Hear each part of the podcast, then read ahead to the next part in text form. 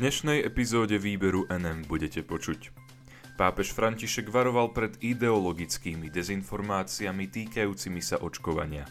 V školskom prostredí je potrebné dávať pozor na sociálne vzťahy, uviedla prezidentka. Oponentov nemôžeme vnímať len ako choré myšlienky, povedal rektor kolegia Antona Neuwirta Martin Luterán. Prajem vám príjemné počúvanie.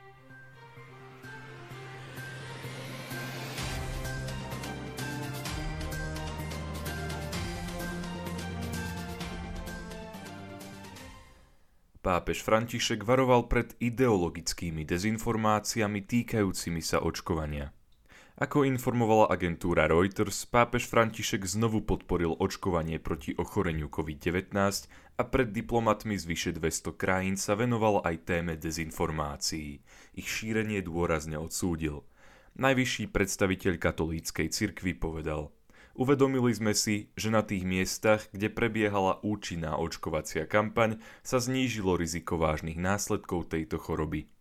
Preto je podľa pápeža Františka potrebné, aby sa krajiny aj naďalej usilovali o dosiahnutie čo najvyššej miery zaočkovanosti obyvateľstva. Pápež sa venoval aj téme nepodložených informácií, ktoré často ľudí dovedú k tomu, že vakcínu odmietajú. Povedal – Bohužiaľ, stále viac zistujeme, že žijeme vo svete silných ideologických rozdielov. Ľudia sa často nechajú ovplyvniť ideológiou súčasnosti, nezriedka podporovanou nepodloženými informáciami alebo nedostatočne zdokumentovanými faktami. Vakcíny pápež nepovažuje za magický liečivý prostriedok, ale podľa neho ide o v súčasnosti najrozumnejší spôsob, ako bojovať proti ochoreniu COVID-19. Podľa agentúry Reuters sa najvyšší predstaviteľ katolíckej cirkvy vo svojom príhovore nepriamo vyjadril aj o postoji katolíkov a iných kresťanov, ktorí svoj odpor voči očkovaniu vysvetľujú svojim náboženským vyznaním alebo výhradou vo svedomí. Pápež totiž zopakoval, že očkovanie je morálnou povinnosťou. Pápež František takisto znovu vyzval lídrov krajín, aby sa k vakcínám mohli dostať všetci obyvatelia planéty. Tieto vyjadrenia padli počas každoročného pápežovho príhovoru k diplomatom, ktorý niekedy média označujú za prejav o stave sveta. Pápež počas neho okrem vakcín spomenul napríklad aj to, že je dôležité, aby boli krízy na Ukrajine, v Libanone alebo v Mianmarsku vyriešené dialógom. V školskom prostredí je potrebné dávať pozor na sociálne vzťahy, uviedla prezidentka.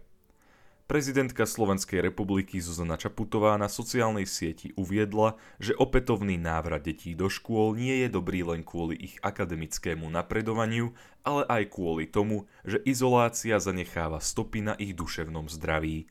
Vyjadrila sa tak v deň, keď sa na prezenčné vyučovanie vrátilo množstvo detí po celom Slovensku v materských, základných aj v stredných školách. Prezidentka Čaputová zároveň vyzvala pedagogických zamestnancov škôl, aby sa v školskom prostredí zamerali na sociálne vzťahy. Napísala, aby si všímali prejavy šikany či nenávisti, pred ktorými si nikdy nemôžeme zakrývať oči a ktorým je potrebné venovať náležitú systematickú a najmä preventívnu pozornosť. Školy podľa nej musia ostať bezpečným miestom, ktoré žiakom pomôže zvládnuť neistotu, stres, agresivitu, či pomôžu zabrániť prípadnému výskytu násilia či týrania.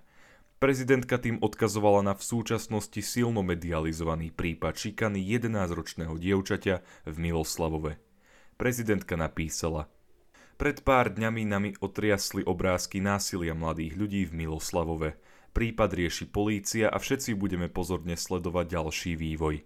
Aj tento prípad nám však pripomína, že sa naša spoločnosť nachádza v mimoriadne náročnej situácii, keď badať nárast agresivity a napätia.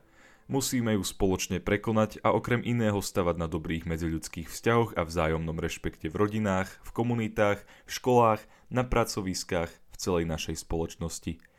Prezidentka Zuzana Čaputová na konci všetkým popriala príjemný návrat do škôl a vyslovila svoje želanie, aby radosť z medziľudského kontaktu prevažovala nad stresom z ukončenia prvého polroka.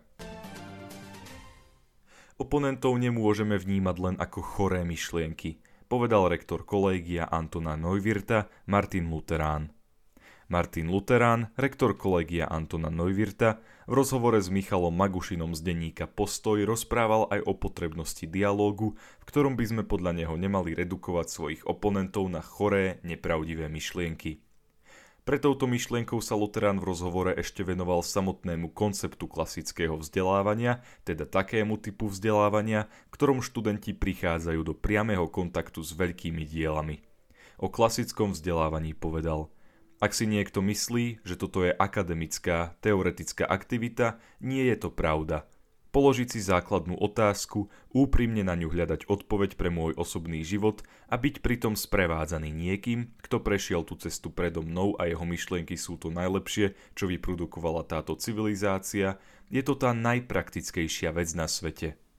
Kolégium, ktoré mladých ľudí k takémuto typu vzdelávania vedie, podľa neho vníma aj zmeny v generačnom vnímaní sveta. Povedal, myslím, že výzvou dnešnej generácie je nájsť spôsob, ako v dnešnom slobodnom svete žiť naozaj slobodne. Mnohé vychodené cestičky dnešnej doby, ktorými sa mladí ľudia vedú, nesmerujú k životu, ktorý sa dá žiť naozaj naplno. Jedna z dominantných charakteristík tejto doby spočíva v tom, že nás ovládajú emócie – majú privysoké miesto v rebríčku hodnôt. Klasické vzdelávanie by sa podľa Luterána malo stať súčasťou aj škôl a univerzít, ktoré sa primárne nevenujú filozofii alebo humanitným vedám. Hovorí, ak chcú potom študenti byť právnikmi, medikmi, ITčkarmi, je to fajn a potrebujeme ich, ale aby sa z nich nestali fach idioti, ľudia, ktorí vnímajú celú realitu sveta len cez okuliare svojho odboru. Potrebujú sa najskôr naučiť myslieť všeobecne, mať filozofické myslenie. A to sa dá získať dialógom s veľkými autormi, kladením základných otázok a hľadaním odpovedí, diskusiami so spolužiakmi. Toto podľa Luterána na Slovensku v súčasnosti zatiaľ nie je prítomné. Množstvo spoločenských nezhôd podľa neho pramení z toho, že ľudia nemajú rovnaký základ svojho vzdelania, čo spôsobuje, že akoby nerozprávajú rovnakým jazykom. Luterán tvrdí, spor medzi liberálmi a konzervatívcami je podľa mňa z časti aj dôsledkom vzdelávacieho procesu, v ktorom sme nezískali spoločný jazyk. Neprešli sme spoločnou cestou. Tvárime sa, že sme prešli rovnakými školami, ale na stredných školách sme tie knižky často reálne nečítali, neponárali sa do nich. Naučili sme sa, čo napísal Tolstoj alebo Dostojevský, ale koľky z nás ich diela reálne prečítali a diskutovali o nich? Magušin sa Luterána potom opýtal, či by kresťania v súčasnom svete mali o svojom kresťanstve v prvom rade potichu svedčiť svojim životom, alebo či by mali ísť do otvoreného boja. Luterán odpovedal, že existuje ešte viacero iných možností a na otázku zrejme neexistuje správna odpoveď. Podstatné ale podľa neho je, aby sme človeka na druhej strane diskusie neeliminovali na choré, nepravdivé myšlienky. Luterán na konci rozhovoru povedal – ľahko sa dá prikloniť k extrémom. Či už k tomu, že rezignujem na verejný priestor, nikdy sa neozvem a budem sa tváriť, že sa ma to netýka.